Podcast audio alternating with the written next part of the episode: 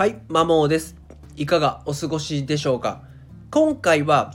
お金で買える幸福には限りがあるというお話をしていきます。まあ、これを聞いている方の中には幸せになるには最も重要な幸せになるのに最も重要なのはお金だと考えている人だったりお金がもっともっと欲しいお金がもっとあれば幸せになれるんだみたいな考えを持っている方がいるのではないでしょうか。まあ、私もお金はもっと欲しいですね。もっとあれば幸せになれると思ってますし確信もしてます。ただまあそういったお金で買える幸せにも限界があるのでっていうこともうすうす気づいておりますんで、まあ、そういった方向けのお話をしていきます。まあ、結論はもうタイトル通りお金で買える幸福には限界があります。なのでそれ以外の幸福にもしっかり目を向けようということですね。まずその根拠としてイースターリンの逆説っていうのがあります。これ経済学者のイースターリンさんが提唱したもので物質や富が増えても人々の幸福感や生活満足度は向上しないっていうことを言ってるんですね。あとは他にも有名な経済学者の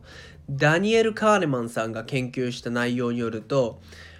年収が800万以上ですかね。世帯年収かどうかは忘れたんですけども増えたとし以降増えてもそっからは大して幸福度は変わらないって言われてます。ただこれ最近の研究だとちょっと覆ってもっとというかだいぶ額が上がった気はするけどもどのみち限界はあるよねっていう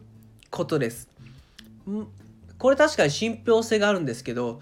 そもそもなんでだろうとなんかイメージ的にお金がもっともっとあったら無尽蔵に幸せも上がんじゃないかみたいな考えがあると思うんですね。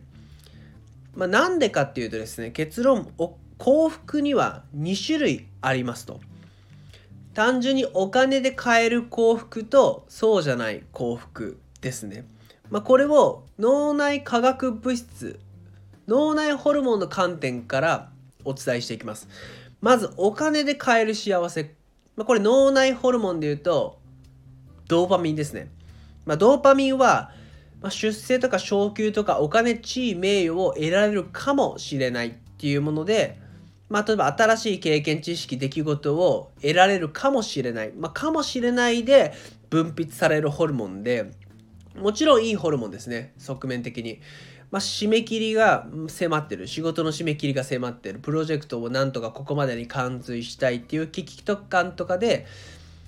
出てくるのもドーパミンですしこれを頑張りきったら目標達成できるぞ。みたいな感じで考えた時に出るのがドーパミンなので活力エンジンガソリンになります。あなたの仕事のですね。一方でもちろんデメリットもあってこれ行き過ぎると破滅しますね、まあ、ギャンブル依存とかスマホ依存とかあとは金に欲望にまみれて逮捕されるとかそんな方の事例もあって行き過ぎるとドーパミンは、まあ、中毒性が高いからですね。破滅に追い込むと。だから、まあ、ドーパミン的欲求で買えるのがま幸せですね。例えば美女とちょめちょめしたい、まあ、これ多分変な話、うん、お金で何とかしようと思えばできるかもしれない。だからただとはいえキリがないですねその類の欲求スマホもそうですね。面白い動画がアップされてるかもとか SNS で好きなインフルエンサーが何かを上げているかもしれない。もうこれもキリがないんですね。なのでドーパミン的なもキリがないのでややりすぎると破滅に及ぼすんで樽を知る方を知った方がいい。樽を知るを覚えた方がいいっていうことです。じゃあ一方お金で買えない幸せ何かっていうと脳内化学物質脳内ホルモンでいうとセロトニンとオキシトシンですね。この2つがセロトニン的幸せオキシトシン的幸せがお金で買えない方の幸せですね。セロトニンは安心幸福感を関係するホルモン、まあ、健康ですね。でどういう時に出るかっていうと運動してたりとか日光浴したりとか食事とか睡眠っていうごく当たり前の生活をすることで充足感で出てきますでこのセロトニンが不足するとうつとか不安症状が大きくなるのでまあ当たり前よく健康にはこれが大事だよねって言われてるものをすることで出てくるので何よりも健康を大事にしましょうっていうことですね。というのも幸福度で一番影響度が高いのは健康です。心身の健康ですね。もう一つオキシトシンこれは人とのつながりで出てくるホルモンですね。まあえーと、親密な人とハグとかキスをしたりとか、まあ、肌ベタベタスキンシップとかペットとの触れ合いでも出てくると言われてます。人と人とのつながりを感じることで充足感が得る。それで出てくるのがオキシトシンですね。というのも健康あ幸福に占める割合幸福に占める割合じゃないや。幸福度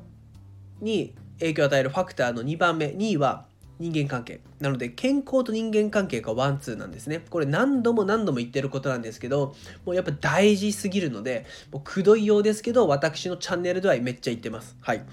なのでここをですねここを満たす方がむしろ大事だよっていう幸福にはドーパミン的幸せ要はお金で買える幸福よりももちろんお金も大事です。お金も欲しい。もっと欲しい。それで得られる幸せはもちろんあります。たくさんあると思います。とはいえ限界があるし、限りがない。であれば、セロトニンとかオキシトシンという、まあ、人とのつながりとか心身の健康に関わることを得られる幸せをもっと重視しませんか？というお話でした。最後までお聴きいただきありがとうございました。それでは良い一日をお過ごしください。ちなみにごめんなさい。付け加えます。このセロトニン的幸せとかオキシトシン的幸せドーパミン的幸せっていう考え方は精神科医の樺沢志音さんが書かれた3つの幸福という本を元にお伝えをしてます。まあ、これどうやって人々し、まあ、幸福論ですね樺沢志音さんがいろんな著書や数々のアウトプットから得られたまあ、幸福論に近しい本の内容になっていて、まあ、どうしたら幸福度上げられるのっていうのをが分かるような本になっています。私は最近読んだ本の中では結構感銘を受けて、まあ、というのも幸福度とか幸せにかなり興味があるので、まあ、参考大変参考になった本でした。是非よかったら見てみてください。